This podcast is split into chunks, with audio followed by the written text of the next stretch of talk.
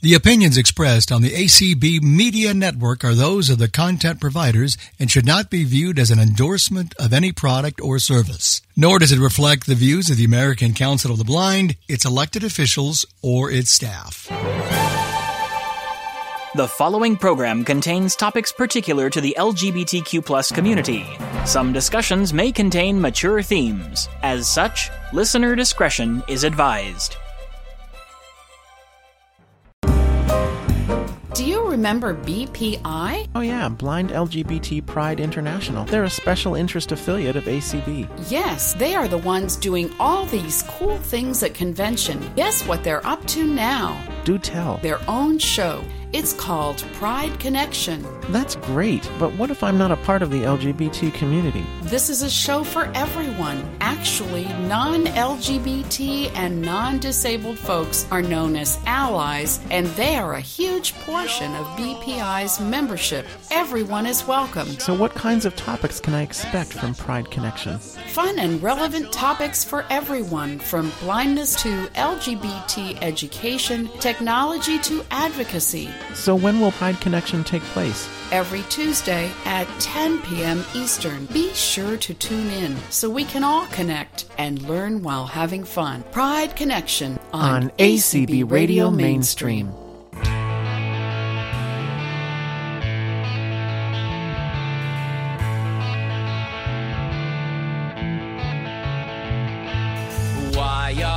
so many songs about rainbows and what's on the other side? Rainbows are visions, they're only illusions, and rainbows have nothing to hide. So we've been told, and some choose to believe it, but I know the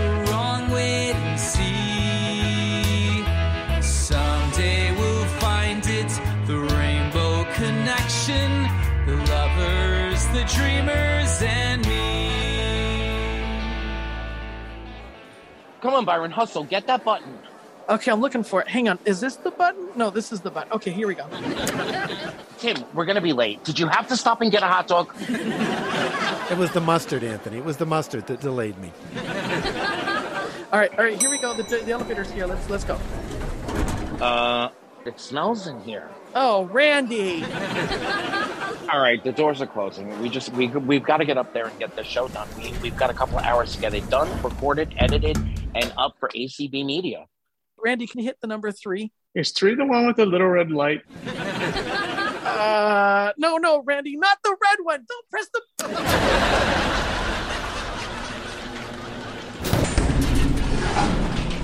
What just happened? I think we're stuck. In my defense, Braille is hard. Okay, we're gonna be okay. There, there's always a telephone. Somebody's gonna get us out of here. If you reach under there, do do you feel the box for the telephone? Underwear. I said underwear. Okay, this is not the time for joking, Randy. Do you feel the telephone or not? Help! The elevator's stuck. Can you get somebody down here? OMG, you people are stuck in the elevator? Today, out of all days when we're waiting to record. Oh, what are the odds? Okay, no worries. I'll get you out of there soon. All right. At least Gabriel and Lee are up in the studio. They can get everything set up for us and we can start recording when we get up there. I can't believe this is happening on our anniversary episode. You know it's really weird, Anthony? Did you ever notice that you start every freaking episode with welcome, welcome, welcome? Well, that is not exactly true. Our very first episode of Pride Connection, I actually opened it up with hello, hello, hello, and welcome. But ever since then, yes, it's been welcome, welcome, welcome. And please stop ribbing me on that. I mean, I hear it all the time.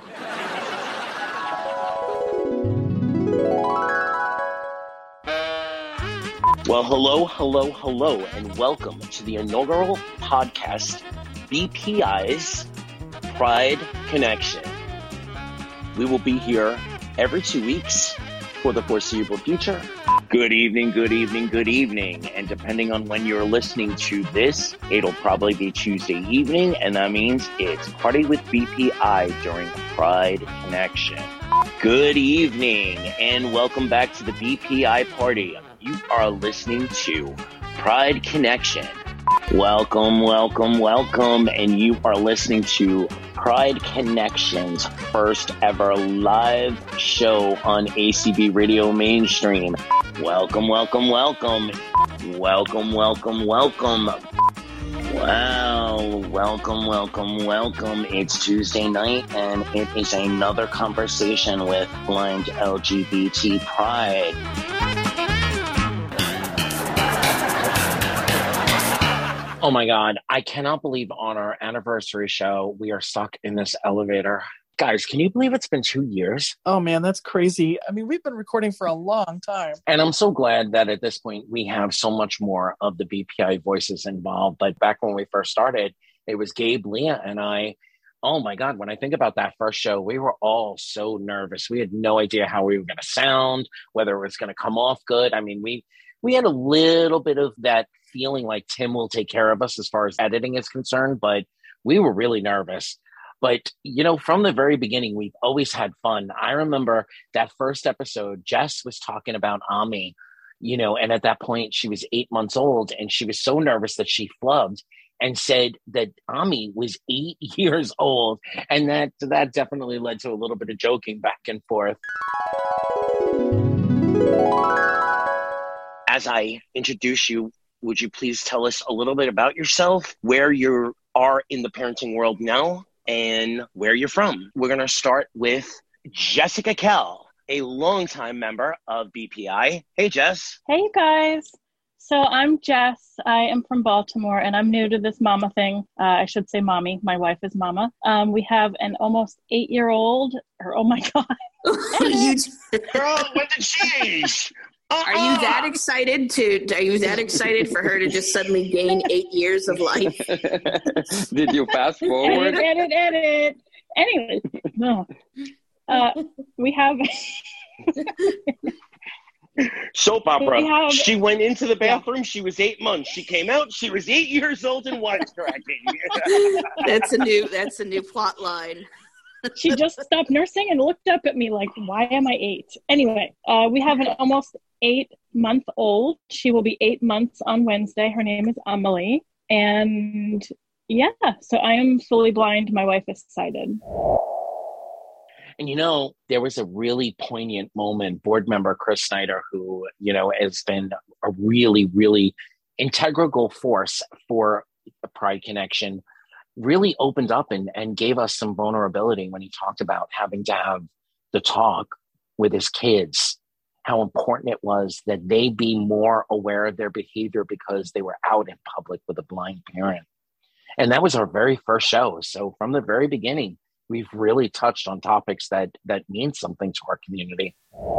I think one of the biggest fears for blind parents in general, if you've ever been on the email lists or on the on the the circuit of message boards or whatever, you know we're always being threatened, or at least it's hanging over our heads that some sighted Aw. person will get it into their head that, oh my God, you can't let a blind person parent a child. We have to call DCFS for the child's safety, regardless of whether or not you know anything is happening. They just look at a blind person holding a child and go, ah, DCFS must be called. You know, it's this very and I, I had it happen to me once, all because some nosy sighted person decided that they knew better and they knew blind people shouldn't be raising children. I, I always had to tell my children, you know, they, they talk about the talk that people of color have to have with their children regarding police. And I had to have the talk with my children. When you're out in public, you need to be on your best behavior. You cannot act like other children when you are out in public and there's no sighted parent with you. Because if you do, some sighted person Yeah. can get it into their head that they can call the authorities and have you taken from me because I'm uh, quote unquote being not responsible, not able to take care of you. And in my state, in California, you can literally have the authorities called on you for any reason at all, even if it's, you know, they may dismiss it, which they will, of course, if it's, but it, it's a nightmare.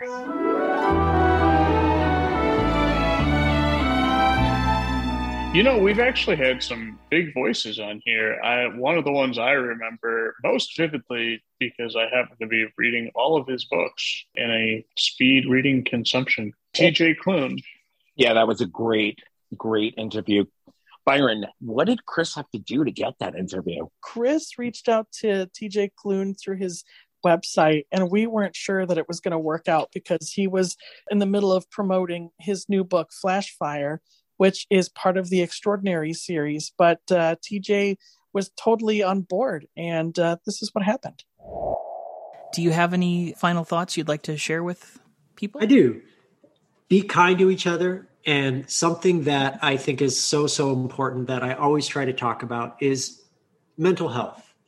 Take care of your mental health. I went through, and I'm still in the process of recovering. A couple of weeks ago, I had a, a bit of a mental break, and it was hard.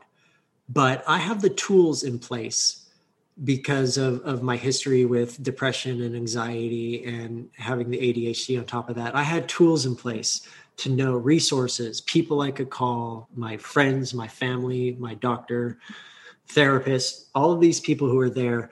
So even if your mental health is doing better and you're okay, reach out to those around you because depression robs people of their voices. And it, there may be somebody out there who's too scared to reach out. So check in with your people, make sure that they're okay, and just take care of your health and take your medicine. if you are prescribed any kind of SSRI or anything like that to help manage your depression, make sure you take the medicine. That's what it's there for. Yeah, we've had some amazing guests on Pride Connection, but you know what? It hasn't always been fun and games. We've done some really important conversations. And when I think back to some of our social justice conversations, and that clues into something else allies folks that are part of BPI that are either non visually impaired or non LGBTQ.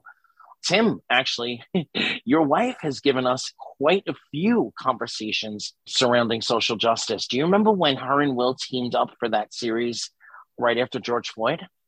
Yes, I think we have a clip here of when her and Will were talking about Black Lives Matter, and you asked some pretty penetrating questions, which kind of got them off uh, and running.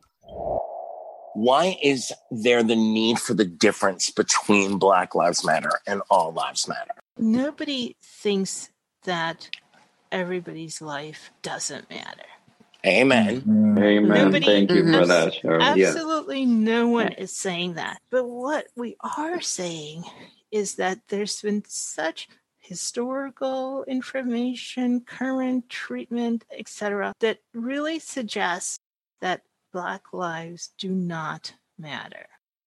I think the Black Lives Matter statement, I mean, it's it's showing us a truth that um, as Will said, because of our siloed lives, we didn't recognize, or a lot of people didn't recognize. So if you weren't Black, you didn't know that just by walking down the street, a cop could harass you.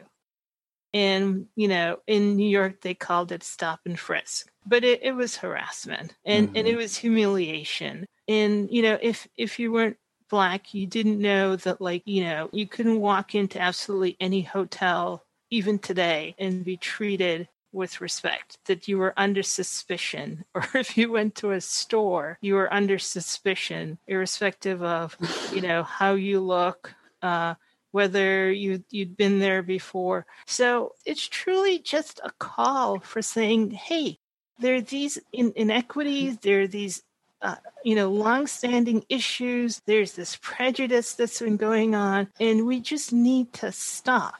You know, we really need to hmm. acknowledge that this stuff has been happening to Black people, and so Black Lives Matter. At least for me, it's it's an attempt to say. I mean, it's an attempt to like get you to understand the past, current sort of hmm, hmm. situation, but also just to insist that people are people and they're no Mm. different than anybody else in this country and and we need to do better.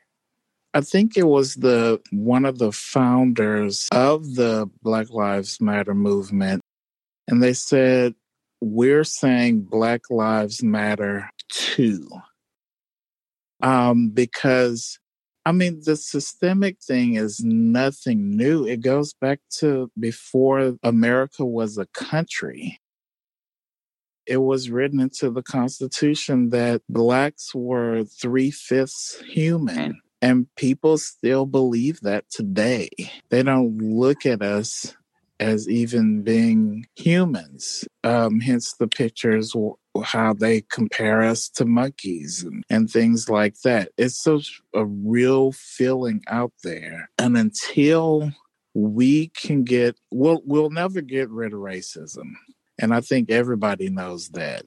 But we have to strive to get people to start treating everybody as though we're all human. And until that happens, we're going to be stuck stuck in the same rut. And again, I think the murder of George Floyd was is horrible, but it shined a light on what's been going on. And I think, you know, they say uh, darkness can't uh, overcome light.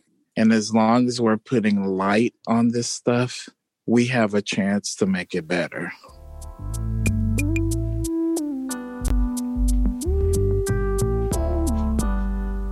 You know, Sage Chung hosted their own show about stopping AAPI hate, and they had a whole panel of people on the show. And uh, Anthony, you and I were both there. Yeah, that was actually a two episode conversation. Um, now that I'm thinking back on it, and at that point, we really were looking at some horrific incidences that were happening across the country. And I remember Sage really wanted Pride Connection to speak on it, and they really shined in in those conversations. And we got a lot of feedback on those two conversations for people that were just waiting for someone in our organization to speak up and add our voices to what was happening in our country. And it's astounding to me that people are like, after Atlanta, they're like, Are you okay? And I'm like, I don't know. you know, I've never yeah. felt this kind of grief before. And, you know, knowing that that six of the the victims were, you know, Asian women. Asian women, it's just like yeah. it completely derails me because uh, I when I first found out about this, I was just trying to escape the the heaviness of this whole thing because it could have happened anywhere. Violence can happen anywhere. When it became real was when I when I was scrolling through socials and if anyone else uses TikTok, someone had posted the 911 calls and it blatantly just completely made me lose anything that was happy right like i was like well i can't shield this anymore from entering yes. my thought space because that could have been my mom the woman that was on the phone i don't know who it was one of the spa owners or something she had an accent and I heard her as her, right? But I also heard her as my mom. Um, and it's like, wow, this is this is truly scary. It is scary to know that I don't know. Like I've I've had instances of stalking before, and I'm like, oh, this makes me so nervous. So I'm so used to looking behind my back, but now it feels elevated to an extreme level because of my racial identity.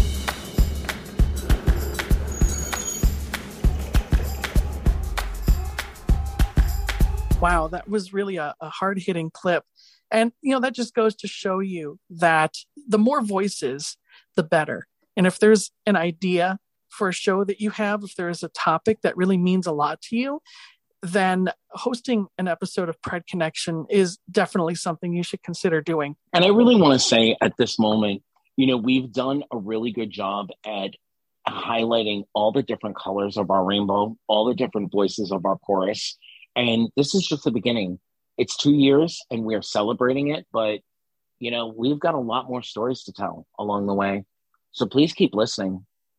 Kevin and Michael Slade produced a series called After Forever, and they came on to Pride Connection right after they won their first slew of Emmys. That first year, they won four Emmys for the production of After Forever. And Michael, unfortunately, lost his battle with cancer before they were able to film a special retrospective for After Forever and, of course, season three, which they're filming now. And Kevin had such beautiful things to say about their partnership. They were best friends, they were creative partners, they were soulmates. but they were not romantically involved.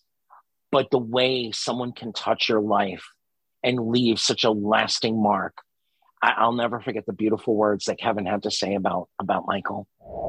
If you can, it was a labor of love for many reasons, but one of them being it was partially cathartic telling Michael's own story and mm-hmm. the full circle of you being able to now take on Michael's spirit and tell it for him and and do it in in a labor of love is absolutely beautiful. And we wanted Pride Connection wanted to to celebrate that and and to have a space where we could talk about that a little bit. Michael was very clear when we sat down and started to write the series that he was ready to work on this from a um, an artistic place. You know, he was ready to work through some of this, you know, loss from a place of, of love and um, healing.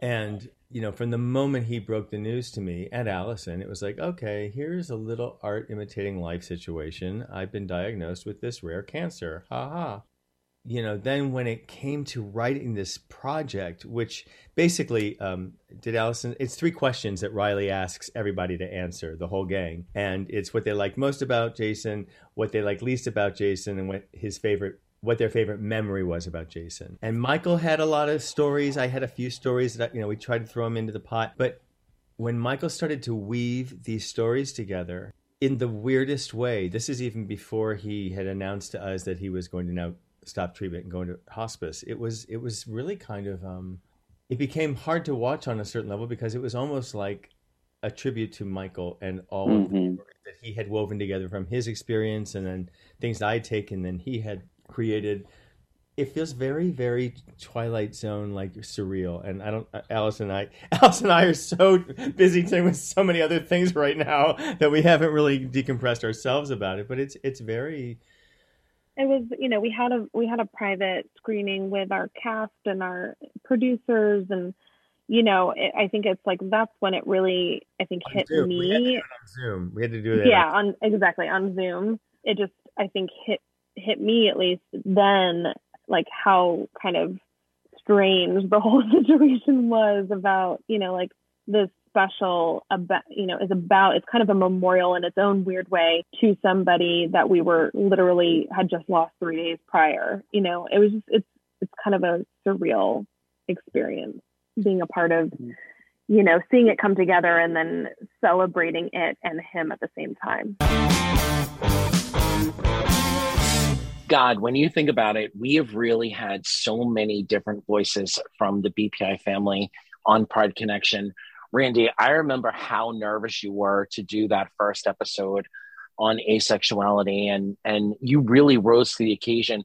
I have to ask you, when it was done, when it was recorded, you knew that you know that next Tuesday was going out to the world how much nerves did you have inside yourself? Uh, basically, there were two different feelings. One was, great, it's done, it's out. Like, I finally did it. And the other thing was, oh, did I say this right? Did I say that right? Uh, what if I said these things wrong? And I had basically two days to sit there and wonder about it.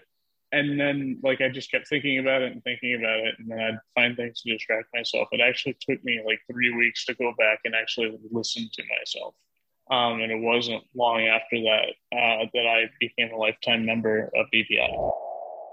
Today, what do you need the world to know and experience and feel based upon your journey? So here's it- here's the thing I want the world to know, particularly people who work with people who are growing, which I guess is everybody, but I'm I'm picturing children while I say it if you are going to expect the people who live in your society to have sexual experiences, if that is an important part of growing up, make sure that they know it and don't tell them simultaneously, you know, that it's bad and good, you know, at the same time, or, you know, at least be able to set the context for when when mm. it's okay and not okay. There are more than one sexual orientation, and there are certainly more than two sexual orientations you know is is the big thing and the third thing is if you haven't had sex yet or if you're not having sex yet or if you aren't even sure that you don't want to you're still growing up you're still you know you're still a person you're still an adult and You know, th- those are the three things. Laurel came to us because of some of the programming we were putting out on the ACB community. And we had done some programming about pronoun usage, and we had gathered different persons of different pronoun representations. And Laurel connected with us. He was working with Senator Feinstein at the time, and he wanted to see how his activism could match with the activism we were doing. And I had no idea what a fascinating story Laurel had. He's lived multiple places around the world, came to this country with a couple of dollars in his pocket and about seven words worth of English and worked his way up into the House of Representatives and then the Senate of the United States. He became a life member and became one of our voices, one of our strongest advocates. That's that's one episode that was will always stay close to my heart. I think it's difficult. It's very hard to be homeless, but I'm adding being um, visually impaired to that. Right. Um, I think I was probably the fanciest homeless man on the street you could ever see. Well, or I, I, I asked someone, uh, I used the word library, and it was right there where the park was because that's it's UCLA Park, and so there's a public library there. Uh, so that public library, and there was a Starbucks 24 7, and there was a, a, a, gym where I stored my stuff, took showers, and the library mm. became essentially my place. From the moment it opens to the moment it closes and you know i don't leave until they kick me out. And i came across an older woman in that library and i tried to communicate with her using google translate that i'm trying to learn english. I want to read. She started to give me Dr. Seuss books. A Mm-hmm. year to that, I realized not a good idea. Never give an English learner Dr. Seuss. because some of these words I couldn't even find it on Google Right. Translate. right. yes, yes. Because I know this is very important for Middle Eastern families. Even though you had left against their will, I'm sure they were still concerned and worried and genuinely interested in knowing your whereabouts. Were you able to communicate with them and at least let them know that you had made it to America safely and that you were finding your way around? Yes, absolutely. And uh, you're absolutely right on that front. Uh, my mom definitely was very worried and wanted to know how I was, if I needed anything. And so it was my decision that I made. I told myself from the moment I got my visa that no matter how bad it is or how bad it gets, I'm going to make it. So I communicated with my mom and I told her that I was doing great.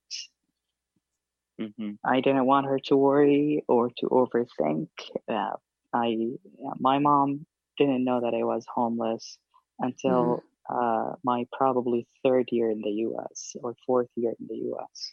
How did you ultimately transition from being homeless to somewhere else? I mean, I, I believe I read that you said you were in a homeless shelter for some degree of time. Right. I was moving between homeless shelter. So after four months, I was able to pick up the language. I started to connect with services, and that's when I was uh, living at different homeless shelters. Um, I was also, uh, with the help of a social worker in Los Angeles, she helped me to enroll in high school since I wanted to. It was something that was important to me and I wanted to finish it. Uh, and so I was living in shelters, going to high school, and after a year and eight months in Los Angeles, um, things with homelessness persisted. And I thought maybe a change of place will bring new opportunities. And I decided to fly to New York, not because I knew much about New York, but because I heard a lot about New York. I once again got on the plane and landed in JFK and in a state uh, once again not knowing a soul or even where to begin. So I also went to a ha- homeless shelter. An employee at the Department of Education helped me to enroll at Harvey Milk High School, which was a traditional public high school in New York. But I thought to Mhm. myself, I didn't want to be in a traditional public high school. I wanted to develop my professional skills to get myself out of homelessness. And so I started to look for jobs. I came across a woman on the train who offered me an internship in this international language school. That internship turned into a job. And uh, I worked there for a little over two years. Uh, I prioritized education over housing. And so, since Hmm. I wanted to finish high school, I decided to look for an online high school, which there was only a private online high school. And so, instead of using my salary to rent an apartment, I decided to spend it to cover tuition for that high school for my senior year. And I graduated in September of 2016 while I was still working at this international language school. And then I enrolled at Brooklyn College, which is a privately owned school in New York City, uh, majoring in business management and administration. Two weeks after I graduated from high school is when I started college. And so I stayed there for a semester and you know, New York was a little bit too overwhelming for me. After two years, I felt maybe it's time for a, a new adventure. And so I wanted to go back to California, but I didn't want to go back to Los Angeles, too hot. I went to San Francisco. So, Anthony, you know, in all this discussion, uh, the one person you we haven't talked a lot about is our Presidente, Gabriel. El Presidente Gabriel Lopez Capati. You know, he gives us a president's message at the top of every Pride Connection, and it's always something poignant. It usually has something to do with the topic that we're talking about. But Lord have mercy, if he tells us one more time about his journey from Honduras to becoming a United States citizen, I think I'm going to stick my head in a big old bucket of sand. Love you, Gabriel. Well, excuse me. you people think I cannot hear you? I'm listening to what you're saying. Probably I should just leave you stuck right there in the elevator and Leah and I can take care of this show by ourselves. And what are you saying? That I'm like, what, the Rose Nylund of the group? Always talking about back in St. Olaf. I don't talk about it that much. Well, maybe I do, a little bit. But it's important to me, so I mention it sometimes. So, Anthony, when we started Pride Connection, of course, one of the people who was on every week was Leah. And I remember there was a bit of contention. Uh oh. I know where Uh, you're going with this. A little bit of contention uh, between Leah and some of the other presenters over the word uh, beautiful.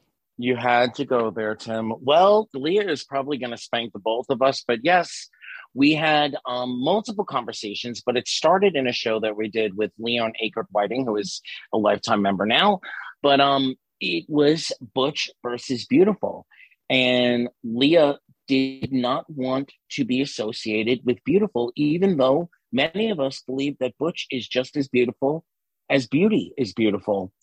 Tim, do you remember how much of how much of a rag she gave us to edit that out of the episode and finally she caved in and said, All right, it's funny, we're gonna leave it there? Yeah, she didn't. She didn't. She didn't want it in the episode, and I, I think I was the one who defended it and said, "No, no, we have to keep this in." Yeah. And it became a running joke for at least, you know, the next six months worth of Pride Connections. I think Butch and Beautiful was worked into every episode that we did for six months after that. Exactly. Well, welcome to Pride Connection, Blind Pride International's weekly radio show on ACB Radio Mainstream. I am one of your three co hosts, Anthony Corona. Joining me, as always, is Gabriel Lopez Cafati, our wonderful president. Hey everyone, welcome back. And of course, we have Leah Gardner, our beautiful vice president. Hey, Anthony. Hey, Gabe. I'm Coming not up- beautiful. Just FYI, I'm Butch, not beautiful. Oh, well, Leah, let me let me let me let me merge those two. You're beautifully butch. Ooh. I don't. I, let's not. No, no, beautiful. I'm Butch. Okay, okay, okay. Beautiful Well- high heels and dresses and skirts. No, thank you.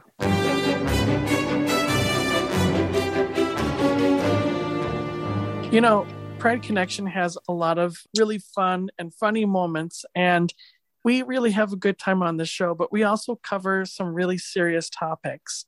And Matthew Shepard is a, a topic that comes up a lot in the LGBTQ community. Uh, and we did a show about that on the anniversary of his murder. Tim, you were the one that edited that show. what kind of feelings did working on that show bring to you? That was a very difficult editing piece because I, I remembered when that initially had happened and it just brought back a lot of memories and it had ripples through the whole LGBT community. And uh, so, yeah, it was, it was a very intense show. Matthew Shepard was a young 21 year old college student in Wyoming and he decided he was going to go out one night to a gay bar because he was gay. And he was, how do I say this, accosted by two horrible people coming out of that bar. And they were, one of them was just going to rob him, but then they forced him into their vehicle and they basically brutally, horribly beat him because he was gay. And they took him out into the country and they tied him to a fence post where he where they left him and he died six days later from his brain injuries but they horribly beat him and just because he was gay. And his parents uh, dennis and judy shepard have set up the matthew shepard foundations. I think it started in december 1st 1998 in wyoming. And it's a nonprofit for education and diversity and teaching people that hate is not going to work. And this was horrible. And I didn't know anything about Matthew Shepard until after I came out, and I first heard about Matthew Shepard 11 years ago, as far as far as the details of what happened, and it was at a workshop. It was actually at a coming out workshop and so it's a very sad story. And and for for a bunch of people that were basically there to support each other it was i uh, i remember all the details of the morning like we all had a good cry over the over it. And uh, and it was just it was it was very moving and poignant at the time because uh, we were talking about our own struggles with coming out and some of the uh, opposition that we face in our own communities as well too. So my perspective, I like I didn't know as much about Matthew Shepard in, in the the years that it happened, but learned a lot more about about him since and. Uh, how the foundation has been working to sort of educate people about uh, hate crimes and and some of the really brutal things that happen to people in the LGBTQS community. And uh, it rocked the community across the country. You know, bars held vigils and you know rallies and and cries for hate crimes didn't exist. And and at that point in the in the early aftermath of Matthew Shepard, it really looked like there wasn't going to be justice served in that case. It really shaped my generation firmly.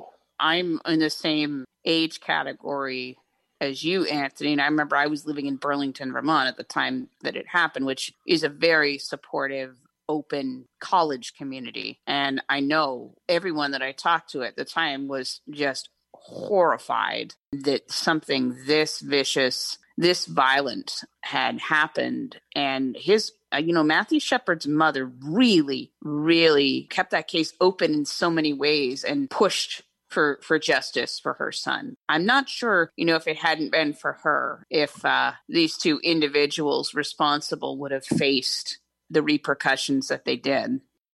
She didn't stop. Her and her husband did not stop because mm-hmm. this was so brutal. Like you said, it rocked the whole I think, gay community at the time. But she stood up and she was very brave and she was, and she has not stopped until the Matthew, Matthew Shepard uh, law was passed by Barack Obama she their foundation is still in existence. I think it's in Laramie, Wyoming. The strength of those parents that they had. And Tom, correct me if I'm wrong. The the law went into effect in 2010, correct? I think it was 2010, but yeah, it, it had to get wait, you know, that long, and Barack Obama signed it into law. You know, Byron, one of the things that we do is we always try to highlight the new voices of BPI. And I remember uh, this one time we had this close friend of yours, Sage. Yeah, Sage came on and talked about their experience competing in the Paralympics and you know just all kinds of stuff. And I think what their show was one of the first times that we reached out to the BPI membership at large and got one of their voices on the show. And we've continued to do that. So yeah. Can you talk about that injury and the aftermath of that and the process of coming back? It was 2015. August 2015. I just came back from Pan Am's. I had placed second, and I was in my prime. But I came back with my place, and I also came back with a mild concussion. but I was in my prime, right? Like I was feeling good. My judo was getting better, and I was at a seminar the next month, and I landed incorrectly and basically shattered my right arm, my humerus, and it was not humerus at the time. Far from humorous. Probably the most excruciating thing I've ever experienced in my entire life. My very first ambulance ride to the ER.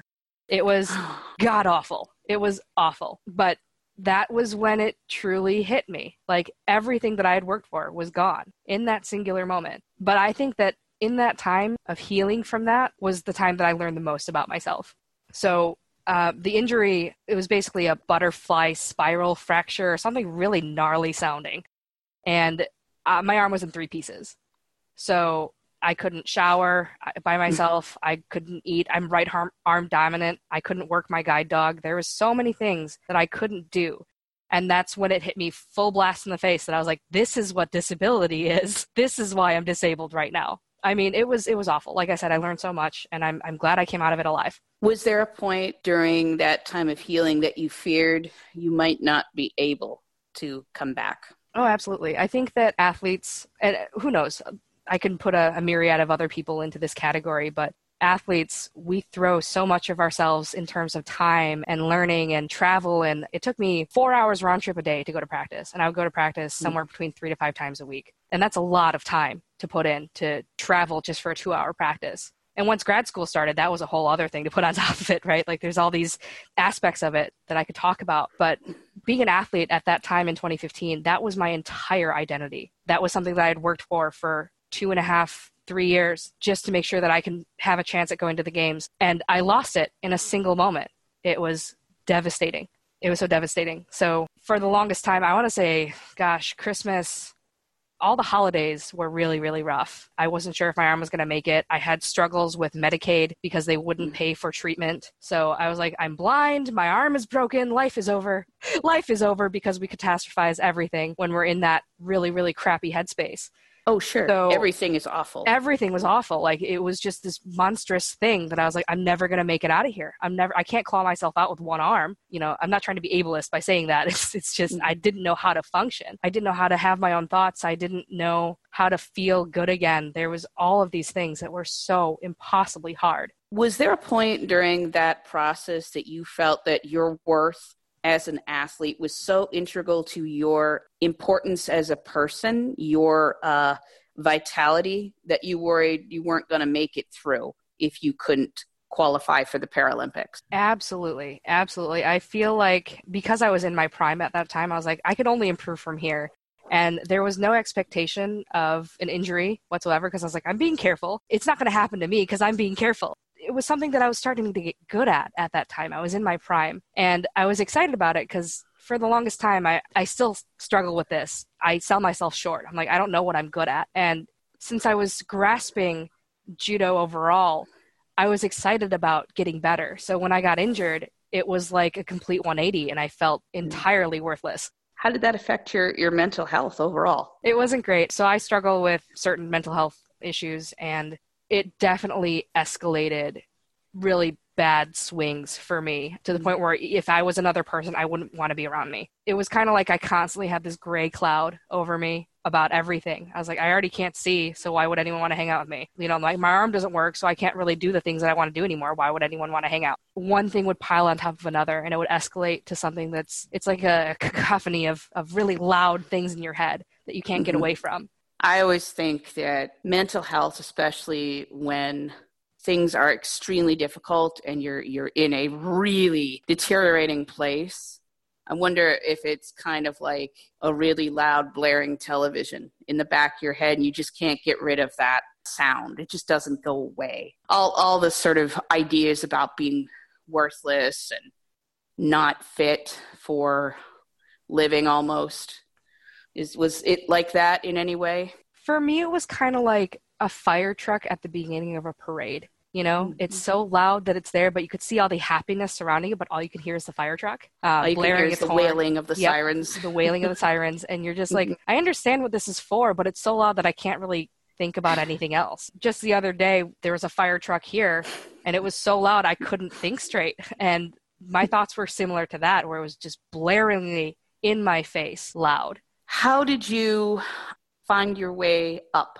from that place? So I was fortunate enough to have been working with a nutritionist who put me in touch with a sports psychologist. And in a way, this is all the silver lining because that's what I went to school for in the long run. But she put me in touch with a sports psychologist, the one who works at the Olympic Training Center, I guess the Olympic Paralympic Training Center. But if it wasn't for her, we put in a lot of work to make sure that I was safe. We made sure that I had safety plans. She made sure to give me like things to do and to make sure that I had coping mechanisms. She checked in on me and I had my friends checking on my too. And the other important thing that I had that was vital uh, was was my guide dog. She saved me, not just in the sense of she's a guide dog, but she saved me because she was another being that was there for me, um, someone that depended on me, and I couldn't have been okay without her. She needed she needed you to be there for her. Yes.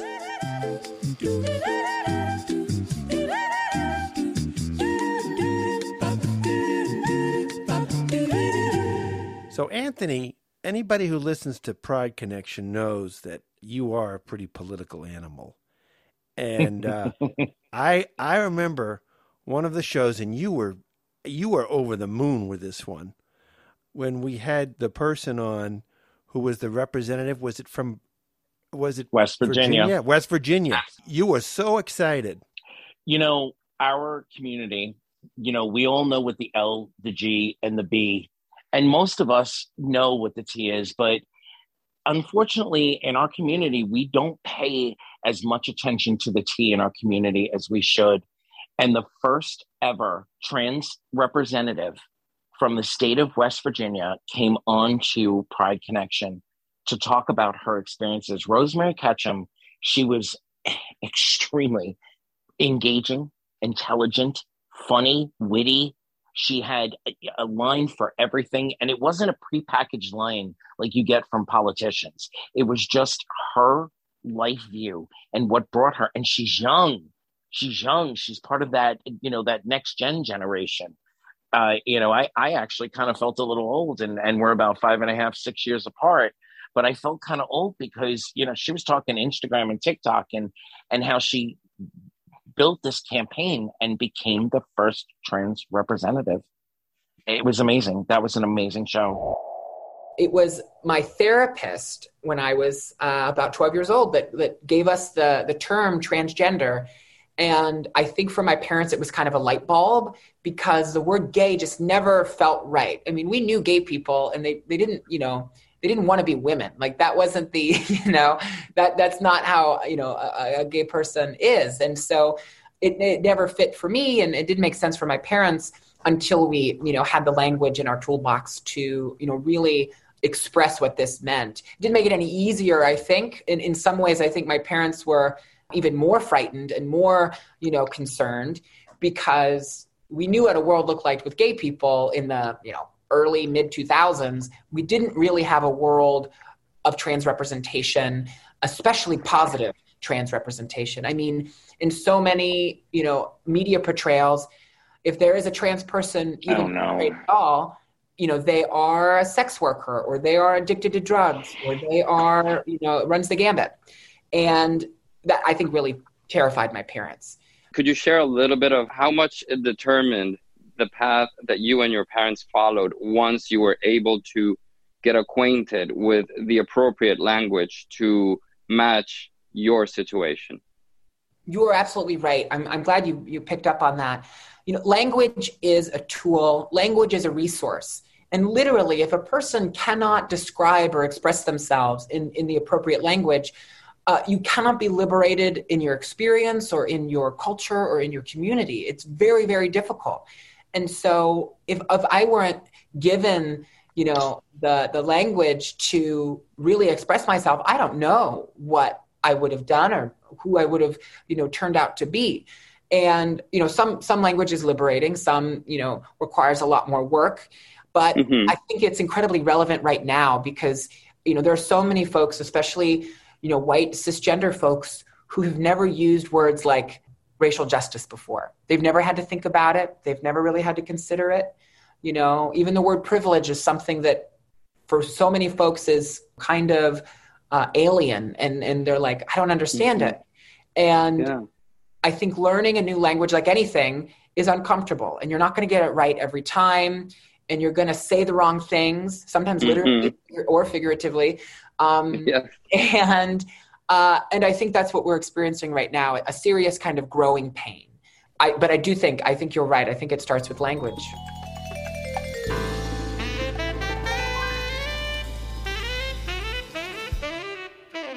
So, Anthony, one of the things that we talk about from time to time on Pride Connection is the importance of allies for BPI and yeah.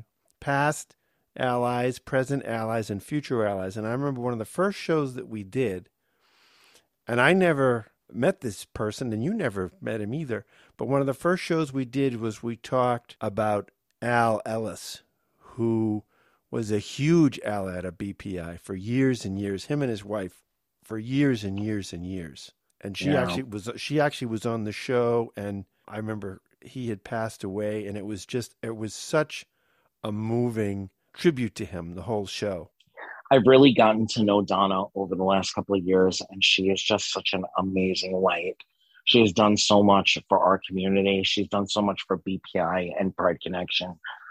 Like you said, we we never got the the honor of meeting Al that he's been involved with BPI for many years, especially as far as conventions were concerned.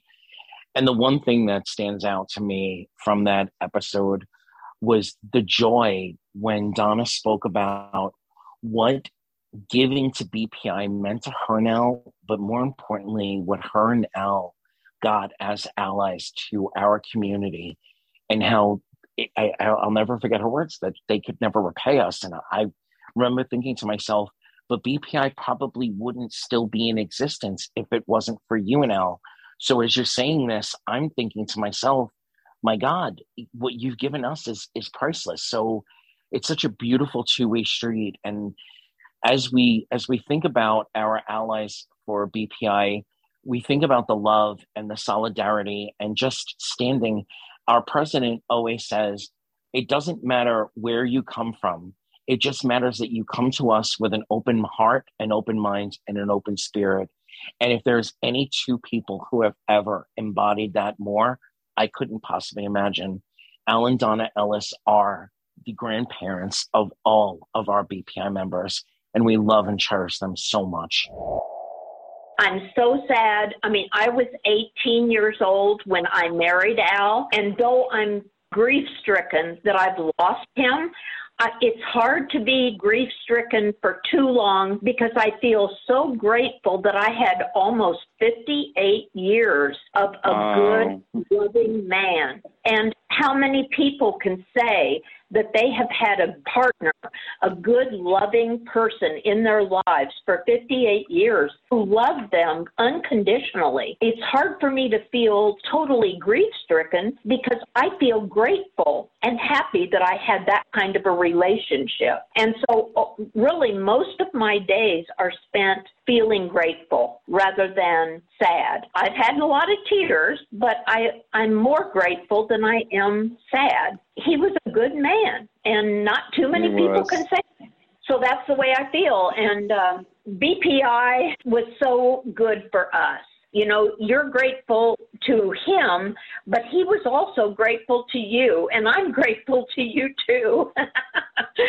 we we gave but we got too. We got something from you that you will never know how much you gave to us too.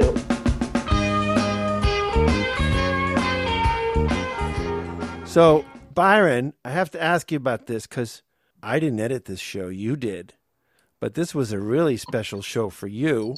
Let's say you were up in the air. I guess we'll say that. yeah, I was. So, uh, Sage, Leah, and myself all went skydiving last year and we were at the height of COVID. We were all stir crazy. We wanted to get out of the house and do something. And so we decided to get together in Illinois and we all went skydiving. And, you know, we, we, had such a good time facing that fear of jumping out of the airplane equates to the fear of coming out of the closet and admitting that you're gay, lesbian, uh, trans, queer, non binary, asexual, whatever it is that you are, and you're facing that fear of letting the world know it. it is kind of like taking a leap of faith out of an airplane and hoping that you will get to the ground safe and sound. And so uh, this is Sage and Leah and myself jumping out of a perfectly good airplane. All right, good luck, group one. You ready for this? Yeah. All right, group one is about to disembark. There goes Leah. Bye, Leah. Bye, Angie. Bye, David.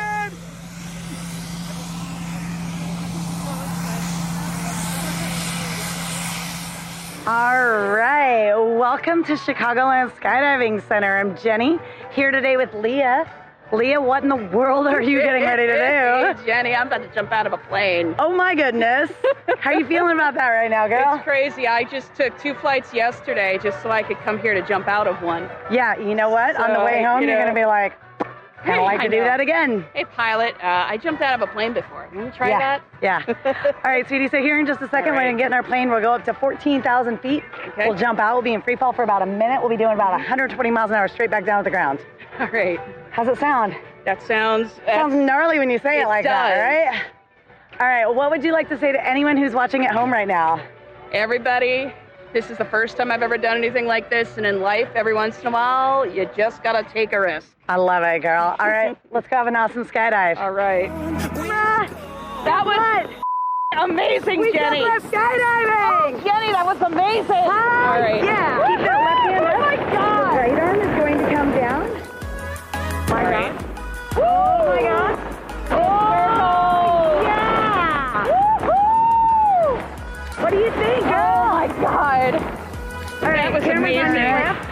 Whoa.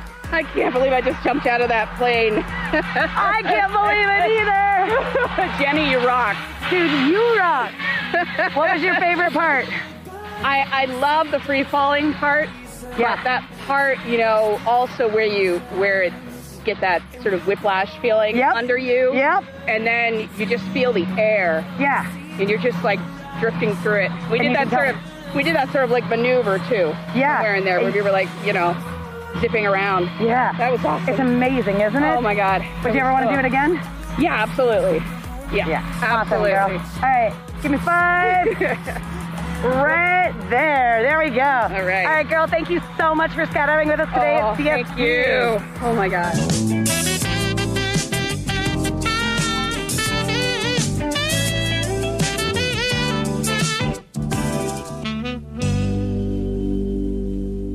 Hello, BPI crew. You're making a lot of racket down there. You'd think you were stuck in an elevator or something. but it's kind of like the past two years, isn't it? We've all been stuck. In quarantine, in lockdown. It's kind of like, in some ways, real life has been on hiatus. Well, I think it's time to set you all free, literally and figuratively. So hold on just a minute. I'm going to come down there and uh, I am going to release you all. I think you're going to have to, I'm going to have to hoist all of you up because this elevator is a really mean mistress and is just completely unyielding today. Now, this is my first attempt at elevator maintenance, so let's hope this all goes well. One of you at a time, reach up, and I'm gonna grab your hands and I'm gonna pull you up, and we're gonna go out into the next year of BPI Pride Connection together. Oh my God! It's oh. our Butch Beautiful co-host. Tell me you've got a tool belt on because I, I don't think I can climb out of here without a little assistance. Hoist me up. All right, here we go. Hey, Tim, we can get another hot dog. Oh, yeah. Randy, are you scared? Leah won't drop you. She's butch and beautiful. Okay. Someday we'll find it. The Rainbow Connection. Lovers, the dreamers, and me.